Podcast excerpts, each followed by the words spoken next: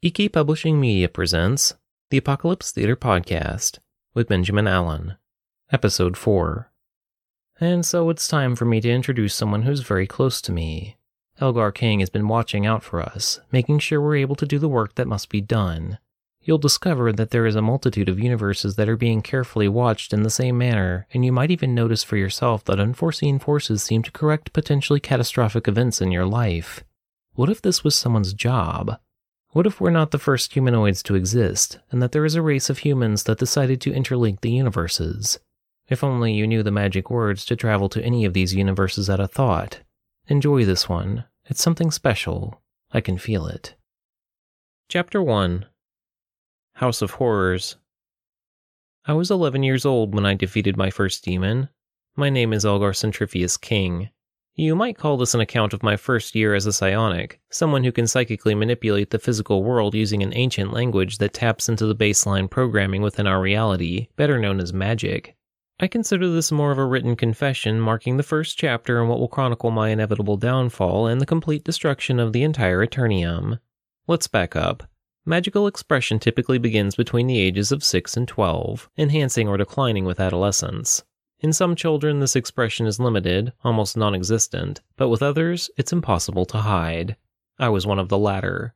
When I was 10, I remember watching cartoons on my back one afternoon, immersed in the show blaring from the screen. My mother stopped in the hallway nearby. She had a hamper of wet clothes that spilled to the floor as the flat screen television that had been hovering over me crashed onto my arm the moment my eyes dropped focus. They had to buy a new television, but my arm was fine. I met Brenda a year after the television incident. It was a gray Sunday afternoon in the suburbs of Arlington, the same city where Amber Hagerman was abducted and murdered 20 years earlier. My father drove semi trucks for a living. Any weekend he was home, he and my mother shamelessly disappeared for hours, leaving me to play the PS4 or watch television. Being a natural explorer, I went out the back door, climbed the side fence, and went for a walk. I had my basketball with me because I thought one day I would attempt to master the sport. I had yet to learn that I have laughably poor coordination. I've relived the scenario millions of times in my mind over the years. An old gray pickup truck entered the three way intersection ahead and did an immediate U turn at the sight of me, sparking my primal warning signs. The truck rolled closer and came to a stop five yards from my position. Leaving the engine idling, the driver opened the door and stepped out. He was balding with receding brown hair, and his mustache had sprouts of gray whiskers. We locked eyes and I broke all social standards. I ran.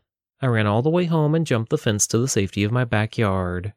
In the time that our eyes connected, I saw all that he had done and all he intended to do.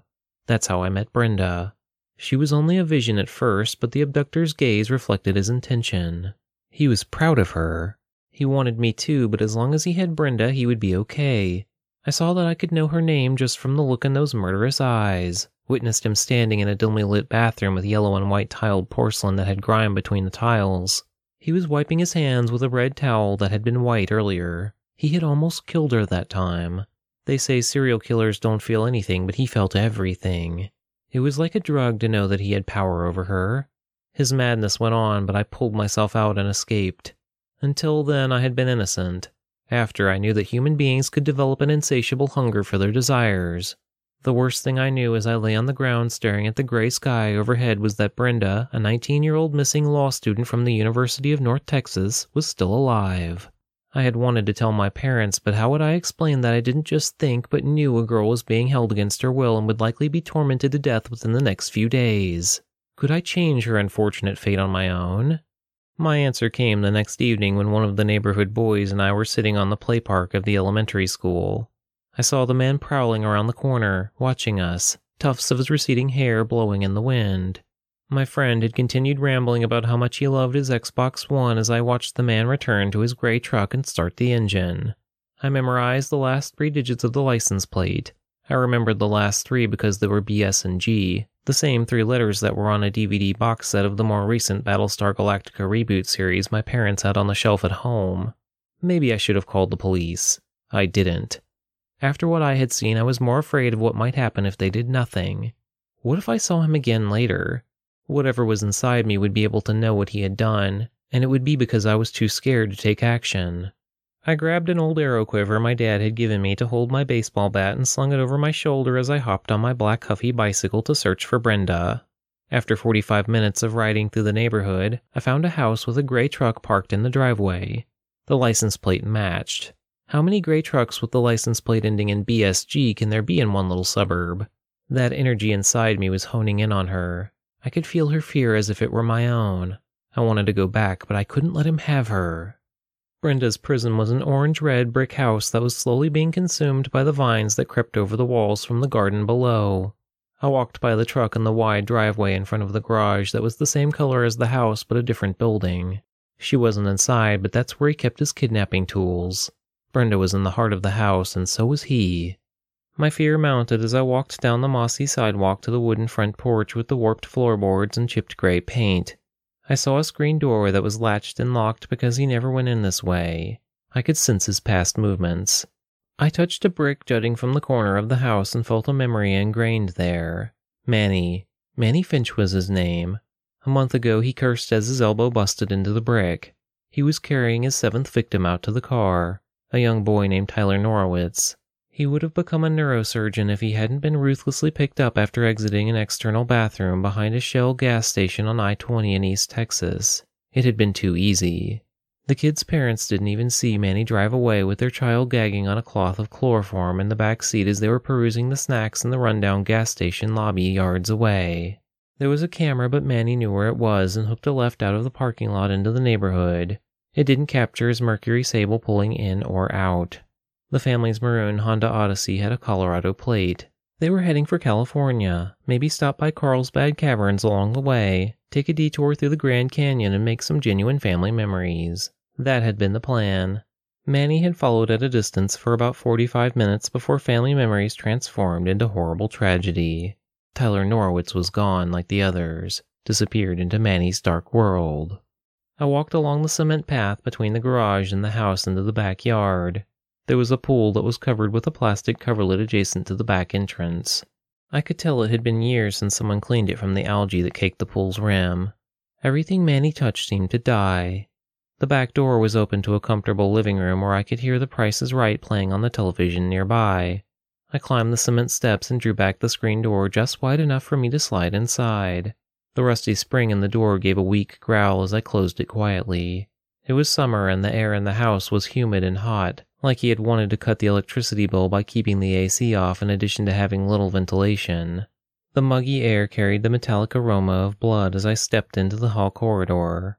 I heard a cry from the other room as Manny yelled at Brenda. I found a closet in the kitchen that was full of dirty magazines and stacks of garbage that made me sick to my stomach. The smell was horrendous. He hadn't cleaned in years. Months ago, Manny had injured his knee on a construction job site and was living off compensation and government disability checks while his knee had made a full recovery. Now that he was better, he was free to stalk his prey like a wolf hunting sheep. My plan was your standard Jack and the Beanstalk method. I would wait until the demon was asleep and then rescue the golden goose from its chamber. Then we would flee without pursuit. Although, if I remember correctly, Jack had been pursued, and this wasn't your average giant. He was a demon, and demons don't tire. They just become angrier. I watched through the cracked pantry door as Manny emerged from a room in the hall to go watch television. After the sun disappeared from the grimy windows in the kitchen, he cooked himself a pot of ramen noodles, chugged several beers, and collapsed on the couch with Brenda sobbing in the next room. She begged him to let her go, that she wouldn't tell anyone if he would just release her. We both knew letting her go wasn't part of the plan. His power drive would escalate soon and he would kill her. After that, it would be time to dispose of the body. Manny already had it planned out because Brenda was number eight. In his mind, it was like putting trash out on the curb. I must have waited a full hour before I heard Manny snoring. Brenda went silent, hoping he wouldn't wake up. I quietly pushed open the pantry door and rested the quiver and bat against the bar in the kitchen amidst the smelly open trash bags heaped throughout the room. I didn't want the bat handle to knock against something as I navigated the disgusting mess that was Manny's hallway. The house had hardwood floors, so I had to creep through the den toward Brenda, who was lying with her back to me in one of the rooms. Bars covered the door and windows like a prison from an old Western movie. She wore only a loose brown shirt and a pair of gym shorts. The air was hot, but she was still shivering. Bloody smears marked the floor and walls. The floor creaked under my step, and Brenda turned around to see me. Her bruised expression widened and she started shaking her head. One of her eyes was bloodied, limiting her sight in that eye for the rest of her life. She mouthed the words, No, no, no, no, no, no. I put my hands on the bars of the door. He'll kill you too, she whispered. I touched the lock of the cell door and it sprang open. It felt like I had triggered the lock mechanism to open with my mind, but maybe it wasn't locked to begin with. I had just realized that the house was too quiet. Who the? I heard Manny yell, but I was running down the hall before he could get the first part of his sentence out. Wearing only his black checkered boxers, he pounded down the hallway after me. I wasn't sure where I was going or why I had decided that running further into the house would be better than running out, the back door was in the other direction, but like a rabbit being chased by a weasel, I charged deeper into the hole. Bursting into Manny's bedroom, I immediately tripped on a pile of children's clothing by his dresser. I scrambled into a run around the bed as he entered the room behind me. I went to the window, but it was barred shut. Manny seethed with rage as he bounded after me. I dove under the queen size bed that sagged low in the middle, pushed two Rubbermaid boxes full of socks and underwear out of the way, and crawled toward freedom on the other side. A hand clamped around my ankle. Got you, you little! I fired my shoe directly into his mustached face, breaking his nose as he released me. Ow! He slammed his balding head into the wooden beam of his bed before backing out. I ran down the hall with Manny still charging behind me like an angry bull. I wondered if Brenda had escaped when I ducked under her as she swung a fire extinguisher around the corner into Manny's temple. As noble as this might have seemed, this wasn't a movie, and Manny was far too big to be taken down so easily. He shoved Brenda away with one hand, sending her sprawling throughout the heaps of trash he'd been too lazy to take out in the kitchen while redoubling his attention on me. The house had become even more of a wreck than it was before as Manny knocked things over to get me. He grabbed my wrist and pulled.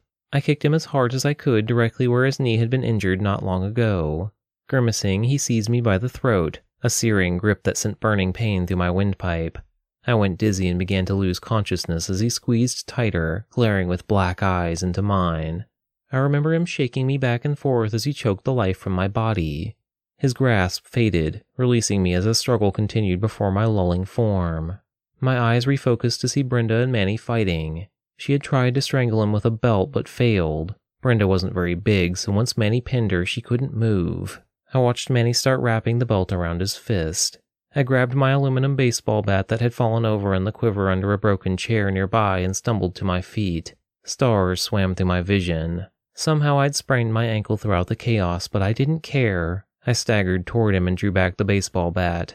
Aiming for the base of Manny's neck, I swung. The bat cracked him with a solid strike that sent shocks of pain through my forearms.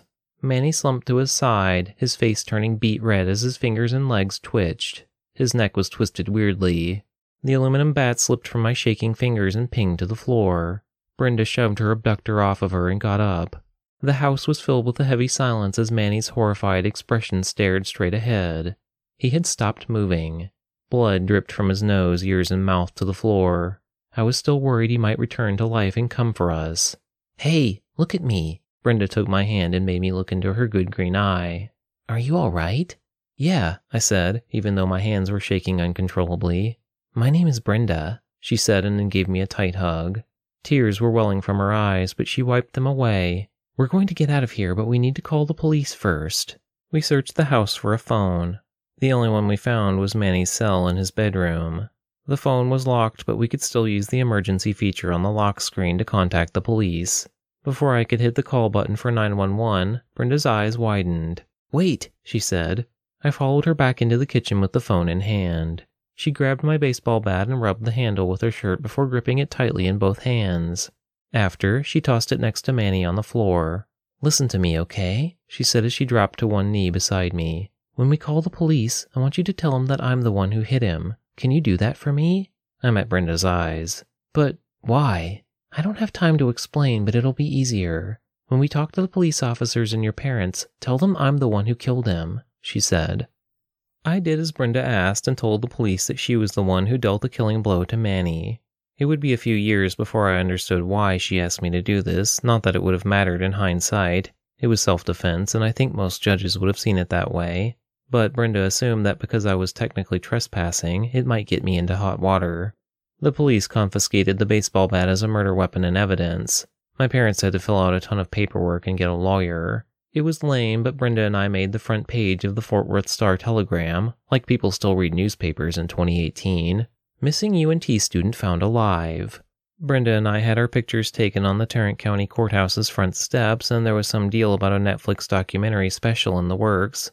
The news article told the full story of how I had heard Brenda screaming from outside and acted quickly. When asked why I didn't call the police, I told them that I didn't think about it. That awarded a considerable amount of skepticism and frustration with officials, but they couldn't see any nefarious motive for me to have been in that situation. Investigators found out later that my and Brenda's stories didn't match up. That whole confusing part about how my baseball bat got into Brenda's hands. We thought it was going to spiral into a big deal, but then the entire thing went away overnight.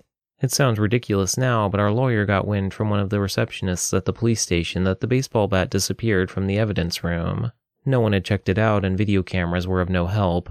It was a rare anomaly where a key piece of evidence in an already complicated case went missing and eventually caused officials to drop the matter. Manny Finch would always be a suspect in question for future cold cases, but the police were done with Brenda and me. Brenda was a good friend of mine for many years. Nothing could cease the unending memory she had of Manny and the torture she was subjected to in that house. I loved Brenda like an older sister. No one could know what she felt, but she and I were family for what we had been through. She lived for another 12 years before she took her own life by jumping from a bridge in Switzerland. People think that's a sad story, but it isn't. There was not a more redeeming moment in Brenda's life than when she felt the wind on her face as she fell, the dissipation of Manny's last evil energy. There was a moment of pain, and then freedom. Chapter 2 The Malark There are entrances to places that don't exist to the regular members of society. Nature is the most common passage to the old countries that are becoming lost as time goes on.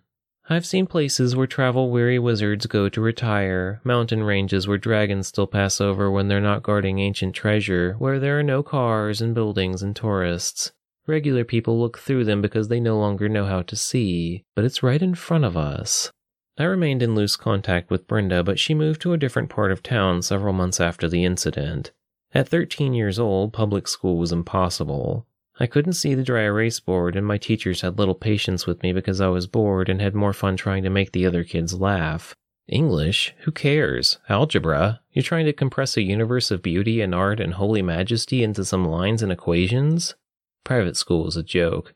They just wanted me to teach myself to speed read from the Bible. I could already speed read, so I memorized it to win their Bible drill games later. I had my worst teacher that year, a crone named Peggy Notes, who forced me to write definitions from the dictionary when staying focused in class was difficult. To be fair, I didn't pay any attention to her teaching, so I could understand her need for retribution to a certain extent, but being forced to write that way caused irreversible damage to my developing handwriting. It wouldn't be such a big deal except that having proper hand etiquette would be crucial to my later line of work. Touche, Miss Notes, touche. I remember an afternoon when she scolded me for drawing fairies all over my homework after I had just waved my pencil at another student as if it were a magic wand to ward away a swarm of earwax flies. Elgar? said Miss Notes. She had a long hooked nose and a nasty sneer and piercing green eyes. Her wild, curly blonde hair reminded me of ramen noodles, which reminded me of Manny Finch, so neither of us liked one another for silly reasons. Can I ask that you don't draw fairies on your homework anymore? she asked in a sarcastic tone. There are just so many of them that I wanted to keep track. There are no fairies. Don't do it anymore. She shook her head. There are so fairies. I've seen them, I muttered. At that point, she dragged me by my arm out into the hall and glared at me with her wide, Medusa green eyes. Elgar, don't talk back to me. There are no fairies. I won't say it again. Go back inside and don't say another word for the rest of the day. Finish your definitions.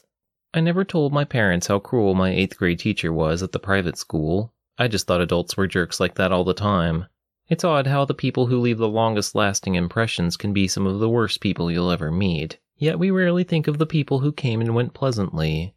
I didn't belong in regular school or private school, and that was about to become extraordinarily clear. During the last week of school, we had a class field trip to the Greenbelt Corridor Park in Denton, Texas, where we were supposed to walk a few miles and then walk back. Those sorts of trips are memorable as a kid, but half the class had already been there. I hadn't, so I was fascinated by all the trees while still being in proximity to the Metroplex. I might be overly critical of Miss Notes from my memory. To be fair, she had been dealing with a cheating husband, her patience was tested daily by 29 normal children, and then you add hyperactive me to the equation.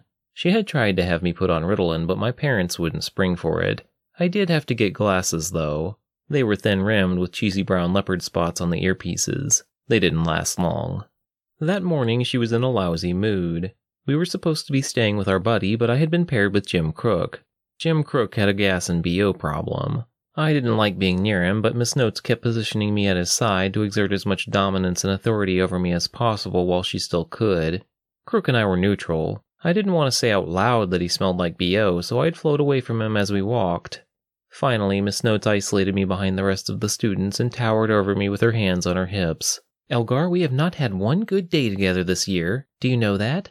I, not one good day, she said with that wide eyed, piercing glare. Write definitions on the drive home. I don't have any paper. I took it all home, like you said. I'll give you paper. Now walk with Jim and don't wander away. I wanted to argue, but I wouldn't. That would mean that she won, and defiant as I am, I could not let her win. But then I realized that I would never win with Peggy Notes. I was so sick of definitions, sick of her attitude, and sick of her. I waited until she walked ahead, got Crook chatting with Sarah about playing the cornet in the school band, and conveniently hooked a ride on the grassy avenue alongside the creek. As simple as that, I was free and away from the invisible tether of Miss Notes' authority. In an effort to put as much distance between her and me as possible, I began to jog. As the trees shrouded my path along the creek, I ducked back into the forest and trekked through the brush up the hillside. When I exited the tree line at the top of the hill, I was no longer in Denton, Texas. I saw rolling hills and gnarled trees beneath the gray sky that had been threatening rain all morning. I hiked onward, still too young to know that I was in a place that Miss Notes couldn't find if she wanted to.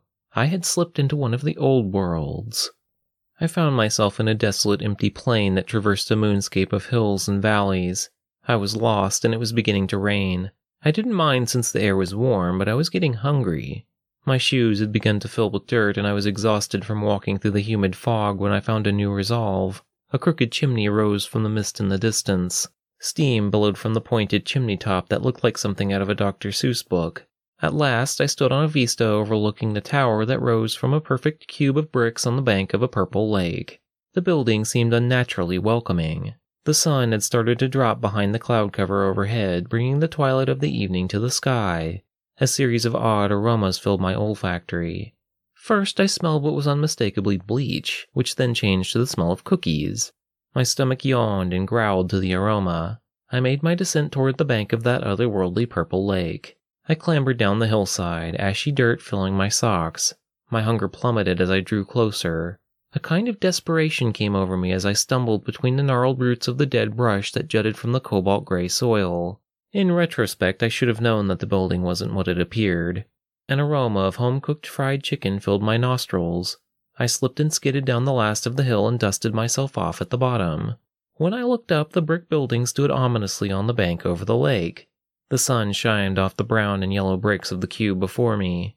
If I'd been older, I would have seen that the building cast no shadow or saw that there was no visible door to the structure, and yet I still firmly believed that there was a table of delicious food within.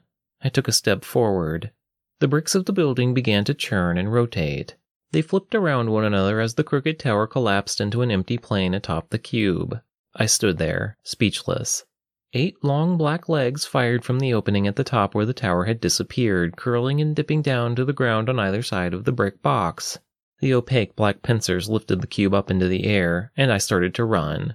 I felt a tugging sensation at my jeans as the ground went out from under my feet. My chest hit the dirt, and I was dragged back toward that eerie lavender lake. I flipped over to see the pincer cube looming over me. It quickly rushed down with the intent to smash me. I dove out of the way as the ground shook under my feet. The black pincers folded back inside the box as I stumbled to a run along the stones of the lakeside. I spared a glance over my shoulder when I thought it might be safe, only to see the cube still positioned where it was with the empty plane facing upward. The bricks of the structure began to churn and spin, this time the bricks of its composure unrolling and unraveling into a sort of golem. Two narrow black slits had formed into its cube of a head for eyes, while a long slit of absent bricks for a mouth made its neutral expression complete. While it looked like a nightmarish creature from Minecraft, it also looked like the building was trying to mimic me. I didn't get to see what it planned to do next as a huge ball of orange fire traced from the hillside and collided with the thing's brick like chest. The brick golem exploded in a giant plume of smoke and fire. A massive black spider the size of an SUV fell within the charred and flaming bricks into a pile of smoldering debris. The spider launched into motion, aiming directly for me. Terror rooted my feet in place as I saw twelve monstrous opaque black eyes surging toward me beyond skittering black pincers. A cheetah charged the spider from the side. I watched as the two creatures sprawled apart, the cheetah bounding onto its hind legs to transform into what was unmistakably a girl with dyed blue hair wielding a gladiator sword and a Viking shield. Bring it! she yelled as the spider clashed into her guard. The girl skillfully deflected the monster spider before it gave a sudden lunge that would be its undoing. It fired forward onto the point of her blade, giving a terrible shriek that echoed across the hills as its flailing mandibles shriveled to dust. The rest of it turned to ash around the extended blade of the girl's sword. She put the shield on her back and sheathed her weapon as she turned to me. I then watched her reappear in a different outfit minus her sword and shield a second later. She wore a brown coat, frayed jean shorts, and a pair of black stockings that descended to a pair of Converse shoes. Over her eyes were a pair of old leather goggles with steel rimmed lenses. Two boys appeared next to her. When I say appear, I mean that literally. They materialized within a fraction of a second before our eyes. All three of them looked like high school kids. An older boy with sandy blonde hair wearing a forest green hoodie and blue jeans backhanded my shoulder. You almost got yourself killed, kid, he yelled. He was a foot taller than the other two and looked like he'd make a good quarterback one day. It wasn't his fault, Andrew, said the girl with the blue hair. He had no idea the Malark would try to eat him. Why did you invite a lobie like Bucky to join us, Harriet? Andrew scowled. The other boy, about a year older than me, spread his arms in silent protest. Bucky wore a pair of black vans and knee high socks that were consumed by his baggy shorts. He wore a black and red bowling shirt over his white undershirt. On the breast pocket were the words Ted's Discount Auto Repair and Salvage. Harriet ignored the question and turned to me. What's shaken Bacon? She pinched the rim of her goggles and put them on her forehead. Her green eyes had aqua green light radiating from them, so I couldn't see her pupils. I. He acts like a mortal kid, Andrew said. Yeah, but he ain't mortal if he's here, said Bucky. I. I was just hungry, I stammered. He must not have wanted to be where he was before he got here, Harriet mused. What should we do with him? Andrew asked. What do you mean, what should we do with him? Harriet scoffed. How old are you, kid? Bucky asked. Thirteen, I replied. Bucky looked between Harriet and Andrew, who looked back at each other. And you have no idea how you got here? Andrew asked. I just walked. I thumbed over my shoulder. Just walked, he laughed. No one else did. Look, kid, nobody from your world just walks into this one, so why don't you start explaining why we can see you and you can see us? I don't know why I can see you, I said hopelessly. Harriet crossed her arms and chewed her cheek. Where are you from? We can't just leave you out here. It's dangerous for a kid to be wandering around this world. I'm from Fort Worth, Texas. You guys keep saying this world and that world like there's more than one world, I said. When no one replied, I continued. Isn't this Texas? All three kids burst out laughing. Andrew slapped his knees as Bucky fell on his back. Harriet clutched her stomach and wiped a tear from her eye. That's the funniest thing I've heard all day, Bucky said. My name's Felonius Bruckner, but everyone calls me Bucky. This is Christina Harriet. She goes by Harriet. And this is Andrew Sibelius, who broke the norm and went by his first name. What's your name, kid? Elgar King, I replied. Harriet and Andrew exchanged that odd look again before looking back at me. Are you one of us? Harriet asked, plucking a wriggling earwax worm from her ear and squishing it between her fingers. She was the only other person I had ever met who could see them. I guess so, I laughed. I had never met anyone else who seemed so much like me. It wasn't just our names, it was our stances, our quirks, our mannerisms. We were all goofy people. Harriet had long legs, and with the enchantment in her eyes, it was tricky to read her expression. Andrew was bigger than everyone, barrel chested and big boned, with meaty fists that hung at his sides. Bucky was a little taller than me, with short cropped brown hair and a tattoo on the back of his hand. He neurotically chewed the skin around his stubby fingers as we looked at one another. Why aren't you in school? Andrew asked. I am in school. I was on this field trip with my awful teacher, Miss Notes. I got sick of her, so I wandered off into the woods. I should be back with them. They're probably going to worry, but I don't care. You don't care? Bucky asked. I mean, I think my parents will care that I went missing, but they're so busy I don't know if they'll notice. I'm sure someone will come looking for me eventually, I said. But Miss Notes can take a hike, Harriet said, crossing her arms and looking between Andrew and Bucky. I don't like this. I don't like this at all. What are we going to do with him? I already asked you that, said Andrew. You acted like it was a stupid question. He's in mortal school in dinky old United States of America, Texas. His name is Elgar King, and he randomly found his way into our world. Bucky rubbed his hands together. Oh man, somebody screwed up big time. What are you guys talking about? I interrupted. We've got to take him back to school with us, said Bucky. Principal Dvorak will know what to do. He can't port there. We'd have to walk to the entrance dais by foot. Andrew shook his head. Absolutely not. We take him back to his class, wipe the minds of the teacher and the kids, and forget this encounter happened. That's monstrous, Harriet said. If there's a chance that he's one of us, then we should have Dvorak test his magical awareness. Do I have to remind you, Harriet, said Andrew in a low tone, that all this week we're on the PA test and that anything could be part of that test? That being said, I think my suggestion would fall into the category of how we should approach this situation. No way Baldur's Field create the frickin' 64,000 AHD has anything that's part of our PA test, especially not this kid. Norman Purcell does not care enough to create a situation like this, Harriet stated. He really did come from Earth, Bucky said. Of all the universes, what are the odds we'd happen to run into him here? Harriet wondered. Andrew sighed. Pretty stinking low. A long silence passed between us. Please don't take me back to my teacher, I begged them. I can't stand it there. You said, you said you wanted to test my magical ability. I have things. I can't like cast spells or appear in different places, not that I know of, but I can sometimes read minds and sense where people have been. It's not always strong, but it's okay, interrupted Andrew. We get it. You've got some skill, but you've got to understand that we'd be risking our necks from both your world and ours if we were to take you back. We're taking him back, Harriet said. It's not a question anymore, Andrew. You can leave if you want. Good news and bad news, Bucky said. He held out his left hand with his palm to the sky and confronted a sort of conical display in a holographic light. There were odd glyphs and characters scrolling with each tab he swiped to with his right hand until he was looking at an overhead map. Good news is that we're only about a mile from the fold into present Earth. The bad news is that the nearest gate to the school is 52 miles away in the Dallas Public Library in downtown Dallas. Andrew gave a frustrated sigh. I already told you, gates, ports, group ports, none of it will work for him. He pointed at me. He's never been to the school and he doesn't have his Midas stone, so he can't get into the library. Oh yeah, I forgot. Harriet bit the nail of her index finger. In that case, said Bucky, we're about 500 miles from a portal to the school once we're on Earth. That's not too bad, Harriet shrugged. My parents' house in Cali is much farther. It's pretty far when you're trying to kidnap a kid in Texas, Andrew said. Guys, let's send him back through the fold where he came and go on about our business. We need to finish our homework in Valhalla Crater. We don't have time to walk across Tejas for some kid who is probably just non-magical enough to meet the school's criteria for a mortal. I already told you, said Harriet. You can go, but I'm not leaving him. I'll take him to the school myself. Both of you can take off for all I care. Really, Harriet? Andrew scowled at her. I think Andrew might be right, for once, Bucky sighed. You seem like an awesome guy and all, Elgar, but it's not our job to escort mortals to our school. It's kind of illegal. But he's not a normal mortal, Harriet protested and grabbed my hand. Come on, Elgar, we're going. I'll be the one to get in trouble. You guys go back to your quest. Fine, we will, Andrew said and disappeared as Harriet and I backtracked across the sandy field toward the twisted forest where I had entered this strange place.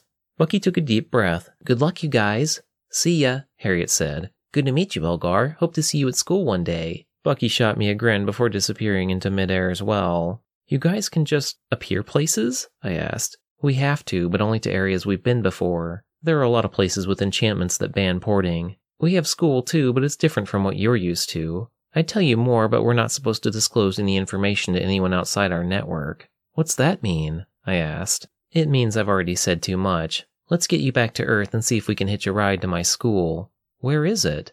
The portal is literally in the middle of freaking nowhere in the hills near Fort Davis, she answered. That's the school? Just the portal, Harriet sighed. I told you I was from California, so the one we're going to is only one of four entrances. There used to be more, but nosy mortals with a hint of magic were frequently finding themselves wandering through the halls of our school. The trees began to look like those of the Denton Greenbelt corridor. Eventually, we found ourselves at a gravel path by the creek where I left Miss Notes and my classmates. Harriet took a moment to consider our travel options as she pulled up that strange conical holographic interface from her hand that was identical to Bucky's. There's a lake to the north. Let's go there. Why? I asked.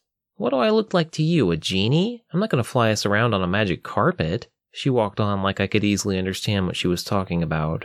In actuality, nothing any person had said to me in my entire life had been stranger.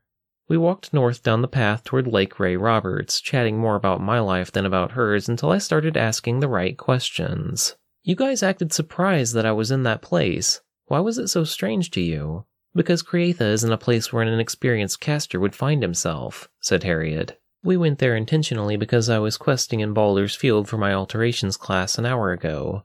I didn't know where else to port us that was safe after we almost got eaten by a big lizard. That's when we found you. I still didn't know why it was so important to get to the lake. The sun was peeking out from under the cloud cover in the west, setting the horizon ablaze with pink and orange light. Once we arrived, we found a house with a pier out by the shoreline. Harriet told me to get inside a rowboat that was hitched to the dock nearby, and I did. She got in and untied the rope around the dock post. Harriet made a gesture with her left hand and said, Nalala. Several of the glyphs I had seen earlier burned into the wood of the boat. We fired into motion, lifting from the waves of the lake as we soared into the air. I could smell the water, the air, see the birds. It was like nothing I had ever imagined. My ears popped painfully as we climbed in altitude with the Texas countryside spreading in all directions below us. Harriet reclined in the boat, smiling at my amazement. It's been a while since I had that look on my face, she said as we rose over the hills below. I saw houses, fields, and valleys of the Texas hill country passing as we flew about 70 miles per hour in broad daylight. Tom Young, she said, gesturing at the vessel's inner wall. The boat became invisible and we were flying through the air without aid. The feeling was disorienting, seeing the world below and me in it like a bird in motion without wings. Can they? Nope, we're invisible to everyone on the ground. But a plane? She gave me a sly smirk. Don't worry, I've never been spotted. That's comforting, I said. So what are you guys like, mages or sorcerers? Harriet narrowed her eyes at me. Those are misconceptions of what we are, probably of what you are too. We're psionics. I shrugged. You were able to use magic. Everybody can use magic to a certain extent or learn if you know where to go. It's hard because our magic is language. It's easy to get frustrated and give up. So I could cast the spells you just cast if I knew the words? I asked, skeptical. Why don't you give it a whirl next time you're feeling bold? She smirked. You might have a little luck, but without proper training, you'll just be muttering at things for no reason. It takes practice, but try this one. She opened her hand and said, Bull. From her open palm, a ball of swirling fire appeared. It stayed for a few seconds before extinguishing into smoke. Just bull? I asked stupidly. Harriet laughed. Not bull. Pa, she emphasized. Bull. Almost like the letters P and B together. Bull, I said, grinning. Perfect, she said. After a few tries, I felt fairly confident. Bull! Boom! My eyes filled with light. The next thing I knew, the half of the boat that wasn't smoldering splinters in the wind was on fire. Harriet had hold of me around the middle and was chanting something to keep the two of us afloat. Behind us, there was a miniature mushroom cloud of smoke still lingering in the air. We were able to get up onto the floating front of the boat, but we were both hanging onto the rickety frame and bench that was loosely connected by a few nails and splinters. We glided near the shore of the lake as our craft finally gave way. I'm sorry, I said as we sopped out of the water, the broken remains of our boat still floating on the surface of the placid lake behind us. A crowd of black and brown cows grazed under the shade of a large elm on the opposite bank, thinking nothing special about our appearance. It's okay, I'll just cut this part off. She cringed at a charred crop of her hair as she dried it magically. No more magic until Mahler, our elemental teacher, has a chance to get you under control. Agreed, I said. It wasn't hard to get back into a different boat after we found some lake houses down the shoreline. We would later find that there was a witness to our mishap.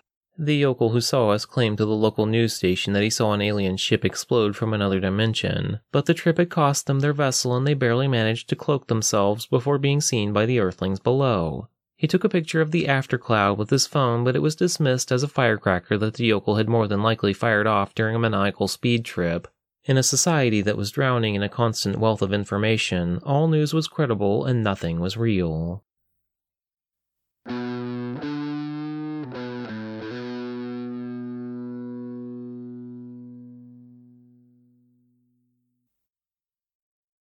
You've just listened to the first two chapters of the audiobook The Last Necromancer. If you'd like to listen to the rest of the book, it's available for download on audible.com. Thanks for listening.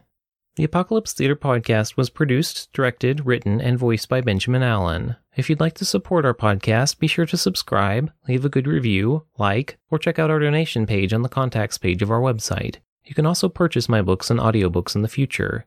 Visit ekpublishingmedia.com for more information. The Apocalypse Theater podcast is an EK Publishing Media production 2018.